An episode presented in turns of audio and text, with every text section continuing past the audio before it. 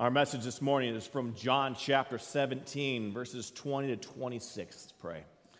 Lord God in heaven, Father, you have brought these people to one place. Lord God, may these words be one. May we see, Lord, that we are stronger together, unified, than we are separate. In your Son's name we pray. Amen. So looking at John chapter 17, starting at verse 20, if you would, read these words with me on the screen. I do not ask for these only, but also for those who will believe in me through their word, that they may be one, just as you, Father, are in me, and I in you, that they also may be in us, so that the world may believe that you have sent me. And so giving the context of what is happening here, because we're always asking, what is Christ doing here? What is Jesus saying? And the context is, Jesus is saying this while in the garden. And you remember, his soul was so troubled that during this time, he was literally sweating drops of blood. And so something at his core, his heart, was so troubling. And this is part of that prayer that he was praying during that time, that his followers, you notice he was praying for his followers, that they may be one. And so we want to take a small look at what that means, what it means for us to be one. And so we're going to go just a little bit further and ask ourselves, okay, what does he say next? From John chapter 17, verse 22, if you would read this with me. The glory that you have given me, I have given to them, that they... This is Jesus knowing that his time on earth was almost done. And if you've ever lost anyone in your life, you know that those last hours where they're still able to speak, that you hold on to those words for as long as you can. You understand that those are the last thoughts. And those ideas that they share with you are the ideas that will encompass their entire lives. And so Jesus is here knowing full well that he has less than 24 hours. And his concern is for whom? For himself? No. He's even concerned about you and me. Did you hear him praying that we receive his word through the passing on of the word from generation to generation, from people to people? And he also prays that we, even today, would be one. And that's a little bit difficult. And that's what we want to talk about this morning, because we want to ask the question, is the church modeling what Jesus asked of us? Are we one? Are we one? Can we agree on a lot of things? Can you agree with yourself? Do you ever struggle with yourself to figure out what is right, what is wrong? So how do you expect to have someone even right beside you or in the next pew agree with you? And so we kind of ask ourselves, what are some of the things that churches do struggle with then if they're asking, okay, how do we go about things? You ever known a church body that whenever they change the worship times that there is a small struggle? You ever notice that? That the first time you do something new, all of a sudden there's a small fear, almost an angst, that what are we going to do here? What if people don't like it? And so there is a small struggle in oneself. I mean, we could all battle. How many of you guys are 8 o'clock? How many of you guys are 10:30? How many of you guys are 9 o'clock now? And so the question, how do we worship? Because there are people who just absolutely love organ style. And there are people in the world, I know this is shocking, there are people in the world who prefer a guitar rather than an organ. And so the question of how do you worship? And the question also is, if you don't use the exact liturgy, are you still worshiping? And so there is that internal struggle of what is right, what is wrong, and what will be acceptable to God. And so the question of how are we one? And then there's a money wars. Then there's a money wars. Can the church survive? The question is, how did the first disciples, how did they survive? They had Jesus. What else did they have?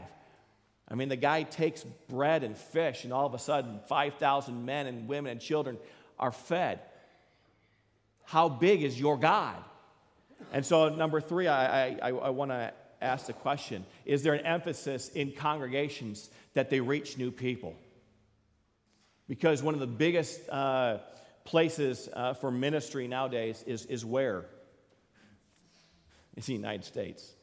We got missionaries from around the world coming to the United States because the amount of people that are unchurched. And so we kind of ask ourselves, what in the world is going on?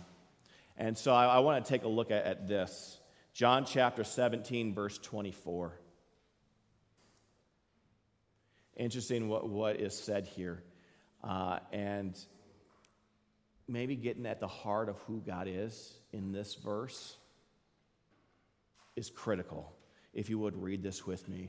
Father, I desire that they also, whom you have given me, may be with me where I am, to see my glory that you have given me, because you loved me before the foundation of the world.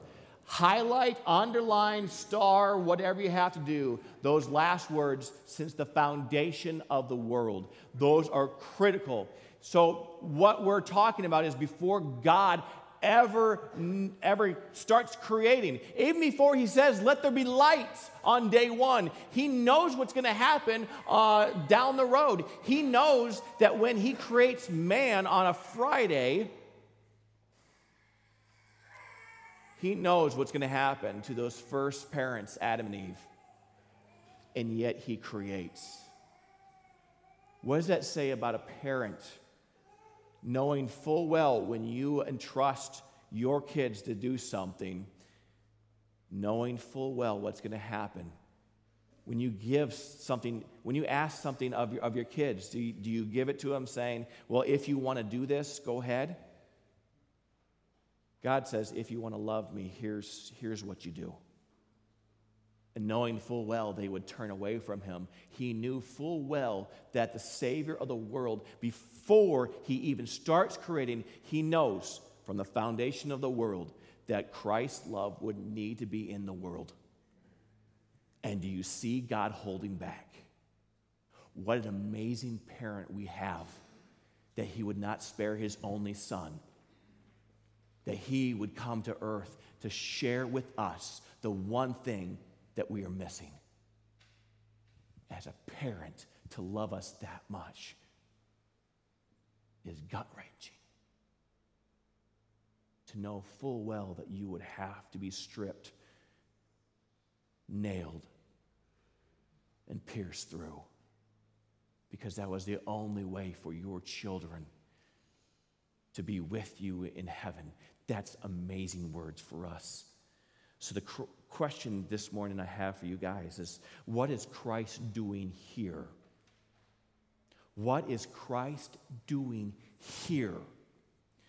Because that is a huge question, and yet now let me ask you this. In our congregation, what is Christ doing here? Because he prayed for his followers, so he prays for the disciples, but he also prays for me, for you. He prays for the people who would understand who he is and believe in him through the words the disciples would write down, that they would share, through the friendships that they would encompass. And so this morning, he prays for this congregation here this morning, that we would be more than simply, what time are we meeting? What style of worship are we meeting with? Well, he's praying for the Word of God to be evident in our lives. And so this morning, I have a short video. It's about a minute long. This is from the man who is speaking is the former district president of the Minnesota South District. So he's a Minnesotan. So he's not speaking of some far-off land like Florida or Texas or California. He's speaking as a Minnesotan. And I would hope that you would garner what he's talking about in context of how is the church one. I think that we have to say, since this is LCMS, that so many of our congregations are in a survival mode, wondering if they'll be here in 3 years or not, that asking them to think about reaching out into the community is almost unthinkable for them, because what they're concerned with is, will the church be here long enough for me to be buried in our church cemetery? That's a heck of a mission statement for a church, but I think most of you know what I'm talking about. So how to get so many of our congregations that are worshiping less than 50 now to understand that they're asking the wrong question. You know, what can we do to help our church survive? The real question to ask is, how can we reach new people for Christ? And that will lead to our church surviving. There is a pastor who's been a parish pastor, who's been a synodical vice president, who's been a district president, saying as a pastor, how do we have enough love that it doesn't necessarily just be absorbed by ourselves, but at the same time be reflected in ourselves? How do we go from absorbing to reflecting?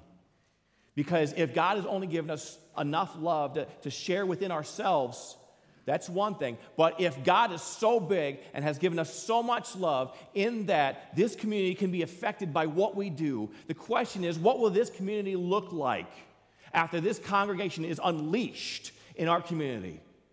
What will it be if we realize that the love of God is so big that he works through us so much that we will be as one, and that mission statement right there, go disciple all nations, will be in our hearts each and every day, that would be a concern, that we'd be one in that.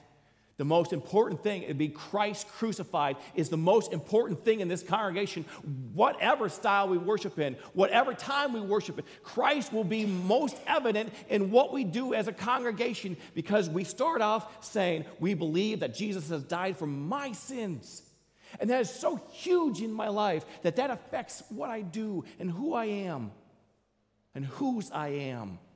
So much so that Christ is known to the rest of the world, starting right here in this county.